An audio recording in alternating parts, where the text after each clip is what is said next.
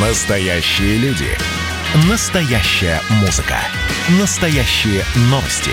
Радио «Комсомольская правда». Радио про настоящее. 97,2 FM. эм. «Экономика» с Михаилом Делякиным. Ну что ж, дорогие друзья, здравствуйте. Вот так и видно. Черный лебедь обернулся вороной. Буквально 50 минут назад начал, на, на, началась буксировка замечательного сухогруза, который уже вошел в мемы и едва не заблокировал Суэцкий канал. То есть заблокировал, но на достаточно короткое время, как выяснилось. Э, его сняли с мели сегодня утром, но в силу плохой погоды и в силу, так сказать, огромных размеров долгое время не могли начать буксировку, и вот в 16 часов 11 минут по Москве, как сообщают, начали его движение. И это хорошая новость, но она показала, насколько хрупок, насколько неустойчив так называемый глобализирующий мир, глобализирующийся мир, а самое главное, насколько неустойчива психика людей. Потому что, строго говоря, ничего страшного не случилось. И даже цена на нефть пресловутая, она э, в пике почти 68 долларов, выросла до пика почти 61 доллар. Я не э, ошибаюсь. Действительно, она снизилась почти до 61 доллара, как раз в то время, когда все дружно говорили, что из-за этого сухогруза она сейчас подскочит. Ну, про, потом поднялась до 64. Просто потому, что, как выяснилось, на нефть влияют и другие факторы, кроме того, что показывают по телевизору. Ну, а мы, дорогие друзья, продолжим голосовать за положение пакта нормальности. Это социально-экономические меры, которые, с моей точки зрения, являются насущно необходимыми. И, насколько я могу судить, объединяют ну, всех здоровых, основную часть не очень здоровых сил нашего общества и категорически отрицаются действующими э, финансовыми и в целом социально-экономическими либеральными властями России. Мы дошли до восьмого пункта. До этого ни один пункт не получал меньше 94% вашей поддержки, что, в общем, наглядно характеризует уровень общественной поддержки «Единой России», да и нынешних властей, с моей точки зрения, по крайней мере, в социально-экономической сфере.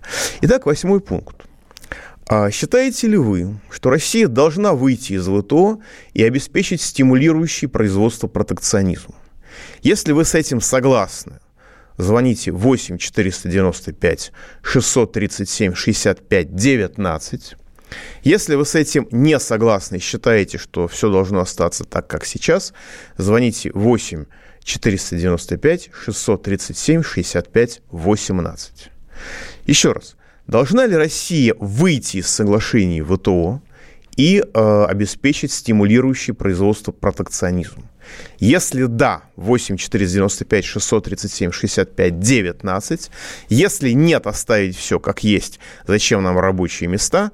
8 495 637 65 18. Аналогичное голосование торжество технологий, у нас все очень, очень круто. Теперь можно делать и в WhatsApp.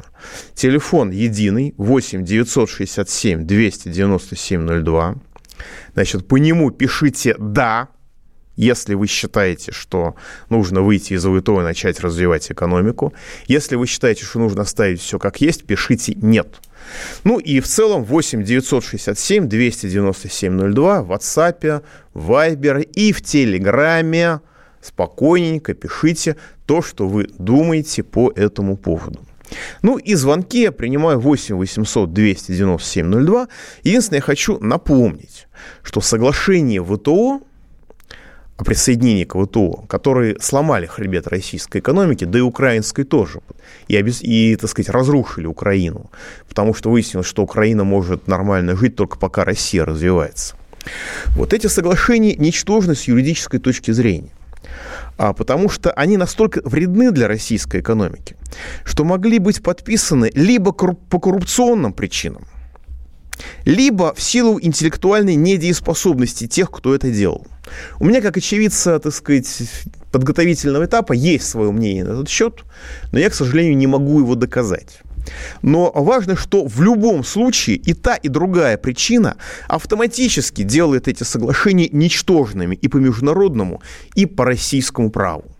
Так что Россия, так сказать, э, как бы российское государство уничтожает российскую экономику при помощи ВТО не потому, что Россия оккупировали какие-то хомяки или рептилоиды, нет, а потому что российское государство этого захотело и использовала заведомо ничтожные соглашения ВТО просто как предлог и прикрытие. Кстати, Государственная Дума голосовала за соглашение ВТО, не имея даже их официального перевода. Это делает ничтожными эти соглашения не только по международному праву, но и сугубо по российскому. Но, тем не менее, российские власти выполняют их как зайки и даже с перевыполнением. Так, вы мне уже начали Слушайте, нас слушает кто-то из российских властей. Вы уж начали так трогательно вступаться за наше государство, что я просто не могу не э, сказать хорошую новость. Правительство Мишустина направит 12 регионам и городу Байконуру более 3,5 миллиардов рублей на дополнительное финансирование больниц и поликлиник, которые работают по системе обязательного медицинского страхования. Потребность в дополнительном финансировании возникла не из-за каких-то арифметических просчетов, а из-за дополнительных расходов на борьбу с коронавирусом. Ранее на эти же цели были, было выделено более 25 миллиардов рублей в 47 регионов. А, кроме того, э, вчера, воскресенье, пришло сообщение о том, что премьер-министр России Мишустин утвердил распоряжение о едином алгоритме межведомственного и межрегионального, что очень ценного взаимодействия на случай ухудшения эпидемиологической обстановки. Потому что нам, с одной стороны, понятно, что уже э, много официальных лиц сказали, что, дорогие друзья, в августе месяце коронавирусные ограничения, скорее всего, будут сняты. Ну, чтобы мы могли с вами проголосовать на выборах в Государственную Думу а, без, так сказать, лишней нервотрепки. Ну и чтобы Единая Россия, насколько могу понять, могла, так сказать, отрапортовать о победе над короной. Но, с другой стороны, если смотреть на ситуацию реально, коронавирус же никуда не денется, он теперь навсегда с нами. А учитывая популярность, э, так сказать, того, что называется вакцинацией, по данным э, Суперджоб, это, правда, правда, это оценка, это э, социологическое исследование, которое касается э, экономически активной части общества. 9, 9% людей, россиян, готовы сделать себе вакцинацию, насколько я понимаю, включая тех, кто уже сделали, и 19% скорее готовы. То есть всего-навсего 28%. То есть в этих условиях, в этих условиях у нас впереди много разных других замечательных штаммов, у нас много разных других, так сказать, глобальных потрясений, потому что понятно, что коронавирус коронавирусом, а коронабесие – это глобальная спецоперация по слому общественной психики. И общественную психику не доломали, значит, будут следующие спецоперации. Ну и, наконец, э, как говорят мои коллеги, в Бразилии уже появился штамм, который устойчив к существующим западным прививкам, то есть как бы э, ждем, ждем, ждем следующих штаммов. А, поэтому сообщение о создании единого алгоритма межведомственного, межрегионального взаимодействия на случай ухудшения эпидемиологической обстановки – это, так сказать, работа над ошибками, и это очень правильно, очень необходимая, разумная вещь. Я, помните, шутил все время, что у нас, значит, борьба с коронавирусом осуществляется при помощи введения режима феодальной раздробленности. Вот чтобы не было этого режима. Такой механизм действительно позволит эффективнее сдерживать распространение опасных инфекций. Э, Россия начнет действовать единый алгоритм взаимодействия. Этот механизм поможет лучше координировать работу органов власти всех уровней, ускорит принятие решений при угрозе эпидемии и позволит эффективнее сдерживать распространение заболеваний, говорится в сообщении на сайте правительства. На самом деле, возврат к советской нормальности, где это было само собой разумеющимся, это, эти протоколы были и казались естественными там, с 30-х годов, возврат к советской нормальности можно только приветствовать. Мой любимый пример – Швеция. А я только буквально пару недель назад узнал, что, оказывается, в Швеции не объявляли карантин не потому, что они там умные или не очень умные, а, то есть это не было на самом деле в Швеции осмысленным решением. У них просто не было для этого никакой нормативной базы. Шведские законы просто не предусматривали такого понятия, как карантин. И заменить их из-за невменяемости европейской демократии оказалось невозможным, в принципе, даже в условиях коронавируса и даже в условиях коронабесия. То есть все испугались, что будет введен, что испугались что коронавируса, испугались очень сильно, но никакого другого метода, кроме уговаривания людей, в арсенале шведского государства не оказалось, и шведское государство не было в состоянии вообще э, что-либо делать, и до сих пор не в состоянии. Российский механизм составлен с учетом опыта противодействия коронавирусу. Он регулирует порядок взаимодействия органов власти при ухудшении эпидемиологической обстановки и устанавливает меры, которые действительно необходимы для безопасности граждан. Всего в документе предусмотрено более 30 мероприятий, которые будут реализовываться как на этапе обнаружения рисков, так и в случае реального ухудшения обстановки. По каждому из этих пунктов, что особо радует, учитывая нынешнюю, э, так сказать, бюрократическую управление экономическую культуру. По каждому из пунктов назначен ответственный исполнитель. Будем надеяться, что он будет ответственным, а не как обычно. Уточняется, отдельно оговорено, что решение о разработке этого алгоритма принято по указу президента России Путина. Ну, правда, премьер Мишустин указывал на необходимость введения такого механизма достаточно давно. Так, на заседании Координационного совета по борьбе с коронавирусом аж 12 января он отметил, что важно заранее готовиться к возможным угрозам, чтобы защитить жизнь и здоровье людей. Слаженные действия органов власти всех уровней, которые мы наблюдаем в красках на протяжении всего этого времени, здесь играют решающую роль. Ну и будем надеяться, что действительно можно будет говорить о слаженных действиях органов власти и различных ведомств, и различных регионов не а, в порядке издевательства, а совершенно искренне и нормально. На самом деле мы увидим, потому что а, дальнейшие проблемы в этой сфере, учитывая разрушение медицины, мне представляются неизбежными, а пауза будет короткой. Не переключайтесь. Публицистка, комсомолка и просто красавица Диана Кади с пристрастием допрашивает главных ньюсмейкеров страны. В конце каждого выпуска спорщики заключают пари на главные темы дня. Что получит победитель? Скоро узнаете. Азарт, инсайды, разговоры шепотов и на повышенных тонах. Все это программа «Пари с Дианой Кади». Слушайте каждый вторник в 6 часов вечера по московскому времени на радио «Комсомольская правда». «Экономика» с Михаилом Делякиным. Ну что ж, дорогие друзья, давайте примем звоночек. Вадим из Московской области, вы в эфире. Да, добрый день всем. А, я 40, э, у меня идет 46-й год трудового стажа. Вот у меня к вам, Михаил, смешной вопрос. Я сейчас работающий пенсионер в Подмосковье. Меня изредка раз в два месяца отпускают с работы там по делам. И вот я приезжаю в Москву, она полна народа. Это не пенсионеры с детьми. Кто все эти люди? Вот вы говорите об экономике. А что они делают вообще? Спасибо, в рабочее время. Ну, во-первых, офисный режим достаточно мягкий. Во-вторых, в Москве достаточно много богатых людей и, так сказать, чиновников, членов их семей, которые не работают, которые являются домохозяевами. Кроме того, в Москве достаточное количество мигрантов, у которых, так сказать, э, рваный рабочий график, и в свободное время они гуляют, но, правда, это особенно четко видно по выходным и в праздники. А, ну и в Москве достаточно много людей свободных профессий, тех же самых блогеров, тиктокеров, э, художников, адвокатов и прочих-прочих, у которых тоже а, рабочий день не нормированный. То есть, с одной стороны, если работы много, то это 16 часов в сутки. Ну, а если работы нет, а какие-то деньги скопили люди, то, значит, они гуляют. Понимаешь, что это вызывает классовую ненависть? Потому что я сам очень хорошо помню советское время, когда в рабочее время людей на улицах не было вообще или почти не было. Ну, в Москве все-таки, так сказать, интеллигенции все остальные были, поэтому в Москве было людей побольше, а в городах типа Донецка, Новокузнецка а, в рабочее время действительно они, они были пусты, абсолютно. Вот. Но сейчас и появился достаточно большой сектор, как это называется, услуг. Ну, а с другой стороны, появилась достаточно большая прослойка людей, которым даже в условиях кризиса не нужно работать, потому что у них все хорошо. Давайте еще звоночек примем. Александр с Тверской области, в эфире. А, здравствуйте.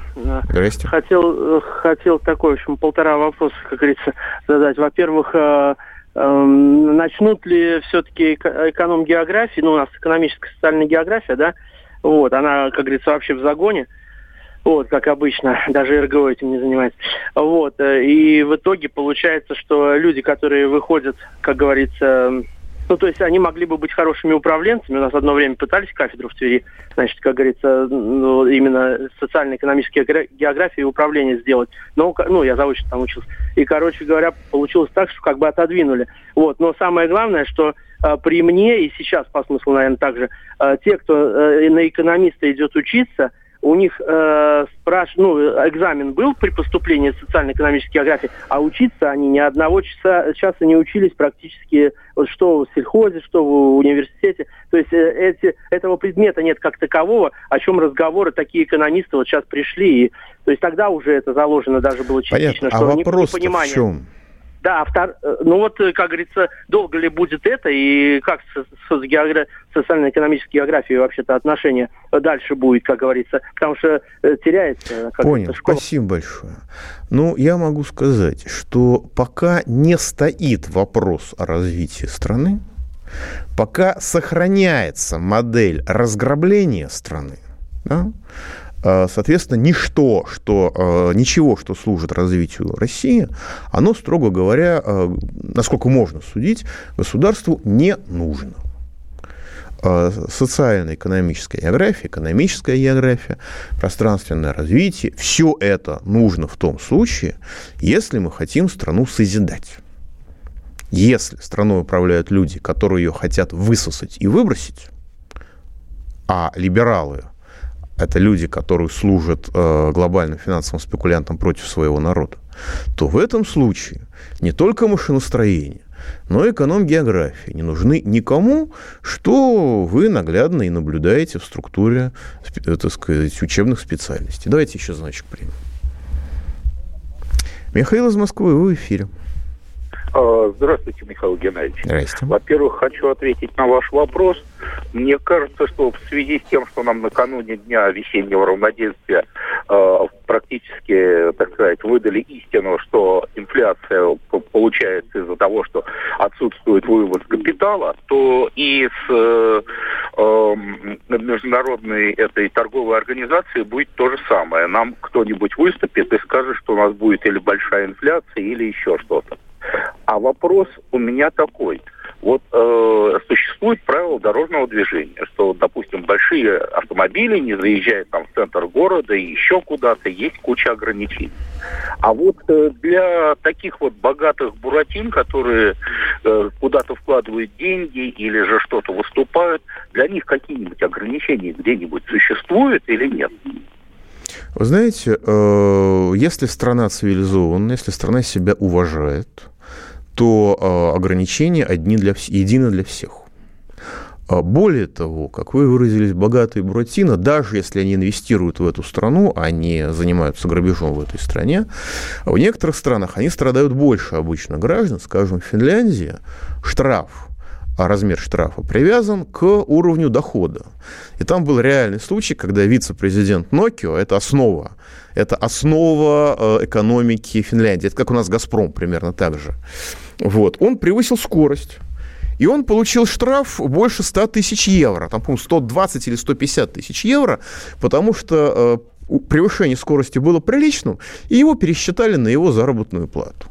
А у нас даже дети никому неизвестных мажоров могут нарушать любые правила, заниматься стритрейсерством и чихать хотеть, хотеть на все, потому что, поскольку у них богатые родители – а законы на них не распространяются. И это очень наглядно, очень демонстративно. Ну, в конце концов, если академик Сергей Юрьевич Глазьев официально характеризовал наш государственный строй как блатной феодализм, ну, согласитесь, какие законы при, блатно, при, при, при феодализме, да еще и блатном. Давайте еще примем. Николай из Ростова-на-Дону. Да, Николай, вы в эфире. А, Михаил Геннадьевич, добрый вечер. Здрасте. Ну, вот я слушаю частенько ваши и многих экспертов. Ну, все как бы говорят о либеральном правительстве так и, и так далее и тому подобное. Но вопрос, почему все боятся назвать главное действующее лицо, от которого все это зависит? Ведь он же назначает их, этих всех правительств. Ну да, почему президент Путин говорят, назначает... первое лицо? Ну, почему говорят? Говорят. Ну, я ни разу не слышал. Все вокруг да около почему-то. Ну, не знаю. Не знаю, но послушайте, ну, э, ну я, по крайней мере, раз, так сказать, фиксировал, что Набиуллина назначал президент. И президент по итогам кошмарного 2014 года, по-моему, даже ее орденом наградил. Когда Геращенко говорил, я бы застрелился, это было. Вопрос. Все, все говорят, правительство виновато, либералы. Ну, вот главное, Понятно, понял. Спасибо большое. Просто э, президент Российской Федерации, э, проблема в том, на мой взгляд, что он считает, что есть такая поговорка менеджерская, очень циничная. Хочешь сделать правильно, поручи менеджеру. Хочешь сделать хорошо, сделай сам. Вот нашу, нашу экономику поручили менеджеру. Вот, ну, э, я продолжаю. Мы продолжаем, у нас продолжается голосование. Я не, не стал ее объявлять повторным, потому что я все жду, когда хоть один человек представит позицию Единой России. Но сегодня, на судя по всему, ни, ни один единорос не слушает, не слышит. Потому что пока итоги голосования довольно забавные. Но продолжают. Должна ли Россия выйти из ВТО и обеспечить стимулирующий производство разумный протекционизм? Если должна, звоните 8 495 637 65 19. Если нужно оставить все как есть, 8 495 637 65 18. Звоните. Товарищи из Вашингтона, у нас есть радиослушатель из Вашингтона, DC, Соединенные Штаты Америки, который так сказать, голосует и звонит абсолютно солидарно с Единой Россией. Ну, хоть вы-то нас не бросайте, пожалуйста. Вам-то ВТО выгодно, в отличие от нас. Ну, иначе у нас будут тоталитарные итоги голосования. То же самое в WhatsApp. Значит, 8 800 297 02. Пишите. Если вы считаете, что Россия должна выйти из ВТО, обеспечить стимулирующий производство протекционизм, пишите «да». Если вы согласны с «Единой Россией», пишите «нет». Итак, Тут была помянут Банк России и другие либералы. Как будто отмечаем Международный день российского чиновника. Банк России с 1 апреля отменяет ряд важных рекомендаций. Не должно пугать это слово. Как и любые рекомендации, они действовали не безусловно, не автоматически, но они все же оказывали весьма существенную поддержку и людям, и предприятиям, лишенным возможности существования из-за организованного государством коронавируса. Наиболее важной из отменяемых рекомендаций, я думаю, что товарищ Кричевский, когда он будет вести здесь передачу, разложит их более подробно, но я хочу назвать три. Во-первых, Отменяется рекомендация банкам удовлетворять просьбы, граждан и предпринимателей о реструктуризации кредитов. Надо сказать, что ряд государственных банков при всей моей нелюбви к этим заведениям реструктурировал мало, кредиты малых предприятий практически автоматически, по сути, в заявительном порядке. Во-вторых, отменяется рекомендация банкам не начислять неустойку за просрочку платежей по кредитам и, главное, не выселять должников из жилья, которое уже подлежит взысканию. Это может привести к выбрасыванию на улицы довольно значительного количества ипотечников, довольно значительного количества людей, которые поверили государственной пропаганде про ипотеку и ощутили себя финансово грамотными. Это очень опасно. Ну и, наконец, отменяется смягчение по созданию резервов на потери по кредитам, которые выданы юридическим лицам, кроме малого и среднего бизнеса. Для него и для граждан смягчение действует для 1 июля. Понятно, что банки перенесут свои потери на других заемщиков и на клиентов в целом. В общем, дорогие друзья, будьте бдительны! До Международного дня российского чиновника еще трое суток, и они что-нибудь еще спокойно могут учудить. Пауза короткая, не переключайтесь. Давайте не будем растекаться мыслью. Единственный человек, который может зажигательно рассказывать про банковский сектор и потребительскую корзину – рок-звезда от мира экономики Никита Кричевский. Ну, мы, конечно, все понимаем, у нас рекордный урожай, у нас же миллиард есть, мы этим гордимся. А хлеб закупали за границей. В 2003 году Борис Абрамович предлагал мне стать папой римским. Я отказался.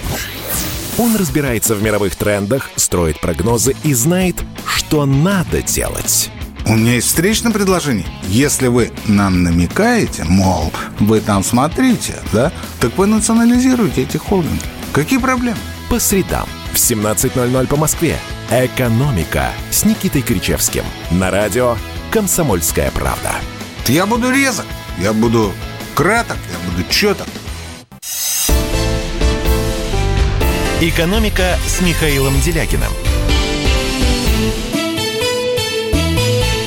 Да, дорогие друзья, а еще, когда мы слушаем про коронавирус, неплохо было бы уз... неплохо помнить о том, что в мире на сегодняшний день никто, ни одна самая крутая лаборатория не смог его выделить, что называется, в чистом виде.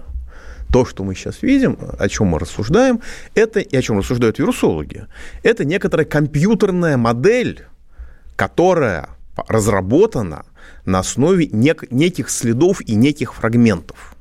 Вот за год не удалось э, его выделить. Ни американцам, ни японцам, никому. Вот. Но у нас новости экономические, они намного круче бактериологических, вирусологических. То есть по сообщению телеграм-канала Black Audit. Надеюсь, что это неправда.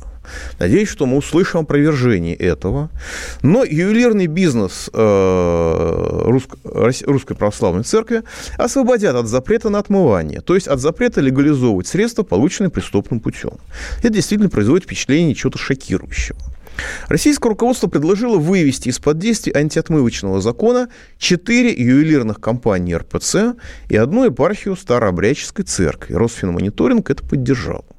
Законопроект предлагает исключить из-под наблюдения юридические лица, которые работают на рынке драгоценных металлов, и единственным учредителем и участником которых является религиозная организация. Из 776 компаний в России, которые производят религиозную продукцию, только 5 используют драгметаллы и драгоценные камни. Если закон примут, то, по данным телеграм-канала Black Audit, возможность избежать госконтроля при обороте ювелирных изделий из драгметаллов и камней получат пять юридических лиц. Это ООО «Риза», ООО «ХПП Софрин РПЦ», ООО «Софийская набережная», Костромская епархиальная мастерская «Кацея», Ярославско-Костромская епархия Русской Православной Старобрядческой Церкви. Если законопроект, законопроект примут, вот подобного рода законопроекты, скорее всего, принимаются, то он создаст для церкви дыру в антиотмывочном законодательстве, через которую будут совершаться операции с наличными и неизвестно откуда происходящими драгоценными металлами. Это производит впечатление создания лазейки для отмывания многомиллионных капиталов. Причем отмывание многомиллионных капиталов будет сопровождаться дискредитацией РПЦ МП и э, Русской Православной Старобрядческой Церкви тоже. Было бы хорошо узнать их мнение по поводу этого законопроекта, который прямо направлен на дискредитацию православия в России, ну и вообще религии в целом и который подрывает их репутацию, с моей точки зрения, очень сильно, очень болезненно. Потому что это прямо напоминает льготы по импорту не обязательно паленого алкоголя, табака и поддержанных автомобилей, которыми РПЦ пользовалась в 90-е. Из всех организаций, которые участвовали в тогдашней вакханале, это общество афганцев, слепых, глухих, спортсменов и так далее, РПЦ лишилась соответствующих льгот, по-моему, последней, уже при президенте Путине. И, кстати, лишение этих льгот, насколько я могу припомнить, было одной из немногих действительно заслуг Чубайса перед Россией, перед православием. Вот это вот новость такая шокирующая. Настолько шокирующая, что давайте примем звоночек. А Павел из Воронежа в эфире. Алло, здравствуйте. Здрасте. Да, здрасте. Э, меня вот интересует э, такой вопрос. Вот как не послушаешь передачи, везде только одни вот рассуждения, э, обвинения и все остальное, критика везде. А вот чтобы сказать, вот надо сделать вот это. Ну, просто как-то даже обидно. Ни от кого нельзя услышать это. А вы знаете... А, а что делать, никто понятно, не говорит. Спасибо большое. Вы знаете, есть такая особенность человеческого восприятия – человек не слышит то, во что он не верит. Вот даже в сегодняшней нашей передаче я начал с того, с голосования по тому поводу, что с моей точки зрения надо сделать. Уже проголосовало почти 300 человек. Да? Я эту передачу начал с того, что нужно сделать. Но поскольку большинство из нас не верит в то, что нынешнее руководство может сделать что-то разумное, то люди, даже голосуя, не слышат про это. Вот у меня был пример совершенно меня шокировавший, когда, ну, я книжки пишу иногда, и треть книжки, там, две трети книжки критика и объяснение, почему так, а треть книжки как надо сделать. Приходит навстречу человеку. Мою книжку он читал на вся закладками топорщится. В том числе топорщится и последняя треть, где написано про то, что нужно сделать. И он мне предъявляет ровно такую же претензию. Почему вы не пишете в книжке о том, что нужно сделать? Я говорю, ну подождите, вот же у вас в руках моя книжка, вот же, вот же там написано, и вы же это читали, вот видите, там все у вас заложено. Человек смотрит и говорит, слушайте, да, действительно, почему я на это не обратил внимания? Потому что мы слишком хорошо знаем наше государство, к моему глубокому сожалению. Ну, и я напоминаю, что у нас идет голосование. Появилось несколько человек из Единой России. Правда, я подозреваю, что это три человека и в телефонном голосовании, и в WhatsApp голосовании, и просто как хорошие спортсмены там и там отработали за свою команду. Но, тем не менее, если вы считаете, что Россия должна выйти из ВТО и обеспечить стимулирующий производство разумный протекционизм, звоните 8 495 637 65 19. Если вы считаете, что Россия не должна выходить из ВТО и должна продолжать уничтожать промышленность, как это происходит сейчас, звоните 8 495 637 65 18. То же самое в WhatsApp э, на 8 800 297 02 пишите «да», если считаете, что, согласно со мной, э, что Россия должна выйти из ВТО и обеспечить стимулирующее производство разумный протекционизм, и пишите «нет», если вы согласны с действующим сегодняшним российским государством в этом вопросе. Давайте еще звоночек примем. Анатолий из Ханты-Мансийска, вы в эфире. Здравствуйте. Здрасте. Буду краток. Вот конкретно по коррупционерам. Нельзя коррупционеров всех сажать э, поголовно. Нужно поставить перед выбором. Конфискация имущества – это однозначно большой срок. Или же альтернатива – дальневосточный сибирский гектар – семьей туда, начинать с нуля, поднимайте Сибирь. Нечего там в Москве быть. И по второй вопрос по нехватке рабочих мест на стройке. Я сам работал на стройке. Нужно закрыть большинство вот этих ненужных институтов, которые готовят юристов и экономистов, сделать ПТУ, как в советское время, я сам там учился – сделать госкорпорацию строительную, чтобы все без всяких откатов получали землю. И молодежь построить общежитие, и пусть наша молодежь, хорошие зарплаты, хорошие условия, и поднимает нашу строительную область. Потому что иначе хотя бы пилотный проект где-нибудь организовать, какой-нибудь области. Это об этом уже говорится, говорится, но никто не делает. Спасибо. Спасибо большое. Ну, при Савченко в Белгородской области было очень разумное жилищное строительство, но я думаю, сейчас э, этот опыт будет боюсь, порушен. Но в целом я с вами вполне согласен. Единственное, что общежития все-таки лучше делать такие, что в них можно было долго жить, всерьез жить, то есть не общежитие, а, так сказать, дома. Вот. Но это уже вопрос такой, такой частный, спорный. Давайте еще значок примем. Романа Сергеева Посада в эфире. Э, добрый вечер. Э, Михаил Геннадьевич, у меня два вопроса. Первый вопрос такой вот. А, скажите, пожалуйста, вот почему вас, э, как э, экономиста э, большого, не, ни разу не, не приглашали ни на один экономический форум, там, петербургский, например. Почему Меня приглашали. Вот, на Гайдарский форум приглашают, а, и он туда является, а вас никогда не приглашали ни на Гайдаровский, ни Понятно, на, на. Спасибо большое.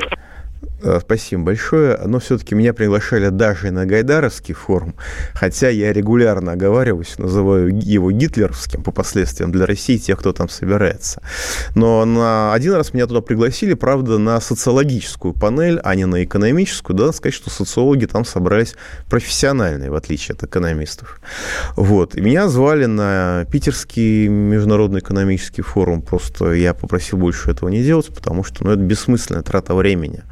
Туда имеет смысл ехать, если вы хотите о чем-то договариваться с крупными корпорациями, а просто экономист там не нужен, потому что это решение, так сказать, конкретных вопросов в рамках сегодняшней социально-экономической политики. Меня приглашали на Владивостокский экономический форум, даже на Сочинский форум, правда, там вышло нехорошо, потому что а, мы с, так сказать, коллегами и одним очень уважаемым губернатором расположились перед центральным столиком, когда Медведев вошел в зал, первое, что он увидел, было, мое, было мое сияющее лицо. Мне до сих пор неловко от психологической травмы, которую он получил в результате этого.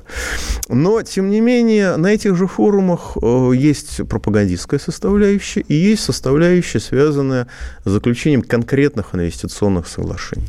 Вопросы социально-экономической политики там не обсуждаются. Давайте еще примем звоночку. Михаил из Москвы, вы в эфире. Алло. Здрасте. Добрый день, Михаил Геннадьевич. Здрасте. Вопросик такой.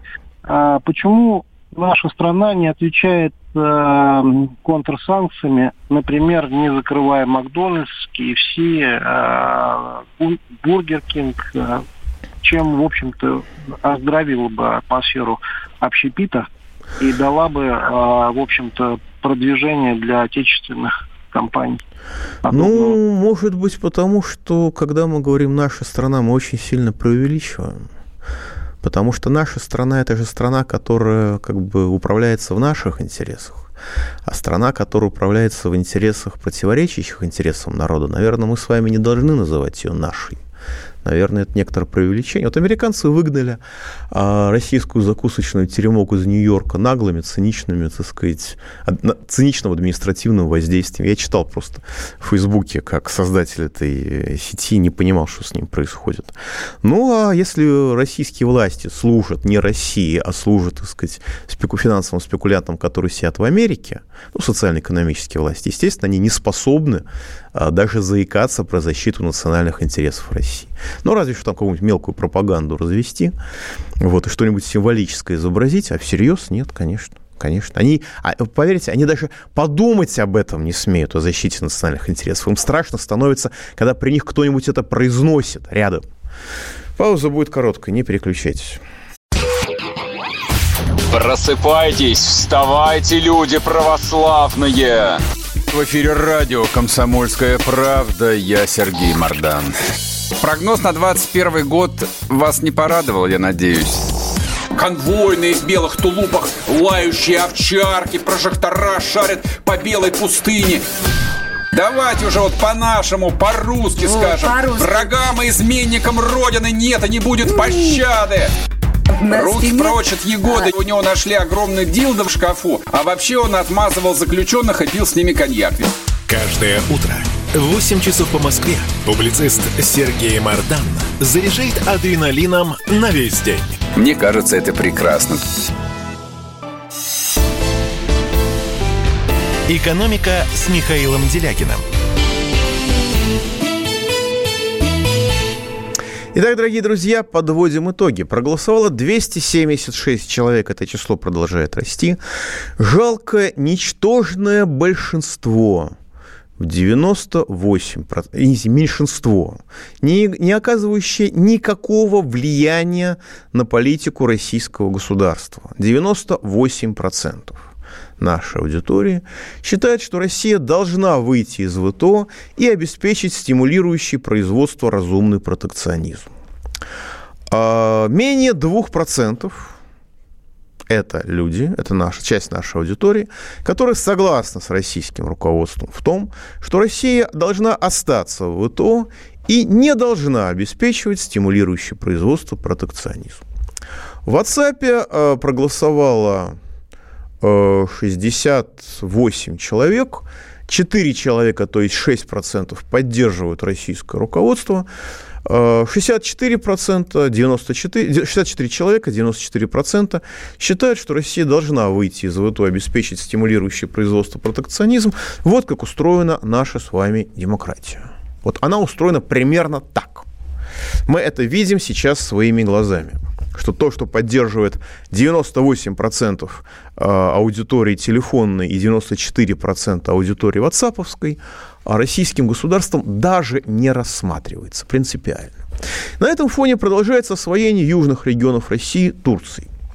По сообщениям из Ингушетии, я очень хотел бы получить обратную связь от, так сказать, руководства Ингушетии, от представителей Ингушетии, чтобы они сказали, что все это неправда, все, что я сейчас буду говорить, это клевета, это вранье, это, это не происходит. Из Ингушетии приходит сообщение о том, что нынешнее руководство разработало программу передачи в частные руки, а, за которыми, как убеждены в республике, стоят турецкие бизнесмены, 26 государственных унитарных предприятий. Неэффективных, а работающих и достаточно важных для российской экономики. В частности, завод по производству сверхярких диодов в Малгобеке – построенный в рамках федеральной программы в 2017 году. А, изначально он должен был войти в оптико-электронный холдинг Швабе в составе Ростеха. Но сейчас на сайте Шваби о нем не употребляется в принципе. Возможно, пообщавшись с властями республики, корпорация решила поберечься. По крайней мере, после апреля 2017 года, когда пищеблок завода посетил тогдашний президент Ингушетии Евкуров, ну, разумеется, и завод в целом посетил, информация о заводе в интернете найти не удалось, кроме рекламы, продажи, так сказать, его изделий. По сообщениям из Ингушетии, в завод было вбито около 2 миллиардов рублей государственных инвестиций. А сейчас он передается некоторому, некоему частному инвестору аж за 50 миллионов рублей. Сумму в 40 раз меньше. Приватизационный грабеж, похоже, повторяется, но теперь уже не в, но теперь уже не в пользу каких-то там олигархов, а в пользу Турции, которая уверенно осваивает формально российские территории и отнюдь не является дружественной России страной. При этом сообщается с мест, что на завод уже приезжают турки. Сообщается, что для местных жителей рабочих мест там не будет. Ну а 700 рабочих мест этого завода для почти 40-тысячного города в условиях лютой ингушской безработицы – это весьма существенно. Понятно, что на заводе по производству сверхярких диодов нужны специалисты, которые вряд ли живут в Ингушетии. Но какую-то, какую часть местных жителей, наверное, можно все-таки взять на работу. Похоже, что если президентом республики не сделать э, Зязикова, второго его президента, следующий руководитель будет не избираться, а назначаться, а то и из Турции. Я как-то легко сказал, что хоть в Ингушетии нет кадрового вопроса, но, похоже, о центральных властях Российской Федерации я подумал как-то слишком хорошо. Ну, еще одна совершенно замечательная новость, а, чтобы не казалось, что все так весело только в Ингушетии. Про Москву. Москва в этом отношении переплюнула, по-моему, даже Ингушетию. Причем не просто Москва, а Московский государственный университет. Оттуда сообщается, что ректорат МГУ при поддержке московских властей выделил 750 миллионов рублей а, на реставрацию, которая, по сути, оборачивается уничтожением уникальных, представляющих огромную историко-культурную ценность интерьеров главного здания МГУ на Ленинских горах. Представители университетского сообщества, преподаватели, студенты, аспиранты, сотрудники, они просто бьют в колокола, но их никто не слышит, не обращает на них внимания. Там э, по-собянински внезапно, в режиме погрома, начались незаконные работы по демонтажу сохранившихся интерьеров исторических аудиторий. Варварские работы начались с внезапного погрома в большой биологической аудитории, в других помещениях на биофаке. Скоро продолжились уже в аудитории 01 и аудиториях Мехмата, которые расположены в главном здании МГУ произошло фактическое уничтожение подлинных исторических интерьеров 50-х годов. Сохранившейся мебелью и отделкой, выполненной из, карп из карпатского дуба и, буг, и бука. Это безумно красиво. Это безумно дорого. Это немножко мрачновато, но это удивительно красиво. Эта мебель и отделка полностью входит в предмет охраны комплекса зданий университета, который является памятником истории и культуры регионального значения, и подлежат обязательному сохранению. Их варварское уничтожение производит впечатление уголовного преступления и не может быть предметом госконтрактов. Но именно это сейчас происходит в нескольких корпусах на Ленинских горах одновременно. Вместо инвестирования в развитие научных направлений школ, вместо поддержку научной молодежи, университет тратит огромные средства на, по сути дела, уничтожение исторических интерьеров э, аудиторий. А, при том, что есть э, проектная документация, есть государственная историко-культурная экспертиза, есть тщательно регламентирован регламент проведения работ по сохранению в рамках а, капремонта именно этих аудиторий. А, специально прописано, что необходимо минимизировать разборку панелей стен, которые покрыты ценными породами дерева, что все работы должны производиться аттестованными реставраторами, реставраторами Э, зафиксировано категорическое требование исключить повреждение предметов. И, в общем, все это бережно, бережно, бережно прописано и очень разумно. На, на деле подлежащие бережной и кропотливой реставрации пан, панели стены паркет полностью демонтированы. Фрагменты отделки мебели из ценных пород древесины найдены в мусорных контейнерах. То есть происходит, по сути дела, беспрецедентный погром на биофаке представители подрядной организации, которые не имеют, не являются реставраторами, не имеют такой квалификации, просто откровенно говорят, что они будут менять исторические двери на новые, а не будут их восстанавливать, как это положено. На встрече со студентами факультета официально заявлялось, что новые мебели, предметы отделки помещений вместо бука и дуба будут сделаны из сосны. Главный инженер МГУ в качестве примера такой реставрации тут же продемонстрировал парту даже не из сосны, а из древесно-стружечных плит.